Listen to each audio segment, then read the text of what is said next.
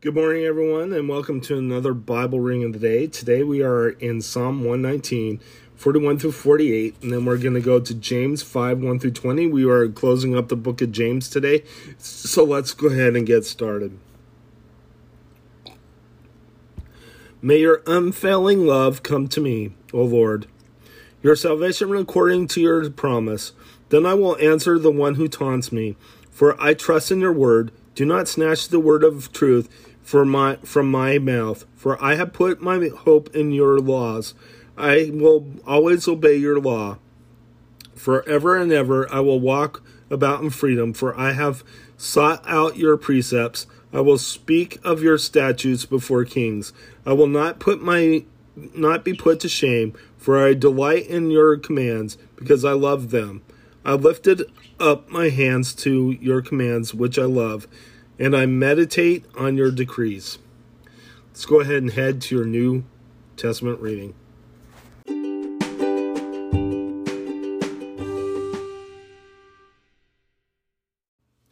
Okay, so now we are in James 5 1 through 20.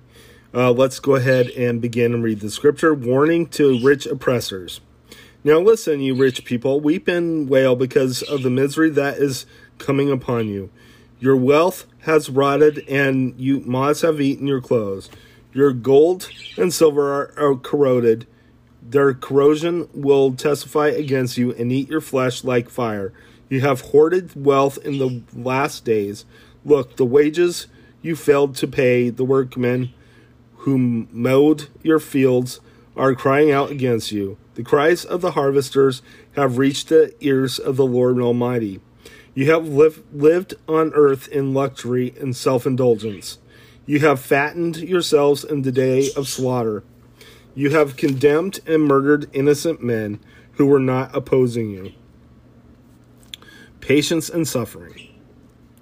Be patient when them brothers until the Lord's coming. See how the farmer waits for the land to yield its valuable crop and how patient he is for the autumn and spring rains. You too will be patient and stand firm, because the Lord's coming is near. Don't grumble against each other, brothers, or you will be judged. This the judge is standing at the door. Brothers, as an example of patience in the f- face of suffering, take the prophets who spoke in the name of the Lord, as you know. We consider blessed those who have per- persevered. You have heard of Job's perseverance and have seen what the Lord finally brought about. The Lord is full of compassion and mercy. But all my brothers do not swear, not to heaven or by earth or by everything else, anything else. Let your yes be yes and your no no, or you will be condemned. The prayer of faith. In any one of you, if it is any one of you trouble, in trouble, you he should pray. If anyone is anyone happy, let him sing songs of praise. And is anyone of you sick, he should call the elders of the church to pray over him and anoint him with oil in the name of the Lord. And the prayer offered in faith will make the sick person well. The Lord will raise him up. If he has sinned, he will be forgiven. Therefore, confess your sins to each other and pray for each other so that you may be hel- you may be healed. The prayer of a righteous man is powerful and effective.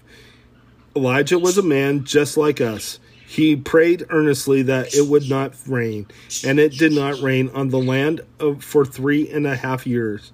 Again he prayed, and the heavens gave rain, and the earth produced its crops.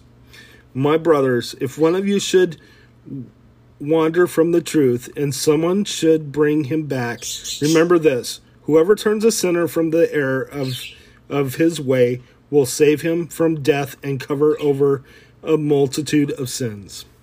Let's go ahead and close in prayer. Dear God, I just praise you. I lift you up, O Lord. I thank you for your kindness, Lord. I lift I thank you for who you are, Lord. Please be with us as we go through our day and worship you. In Jesus' name, amen. God bless you. Have a good day.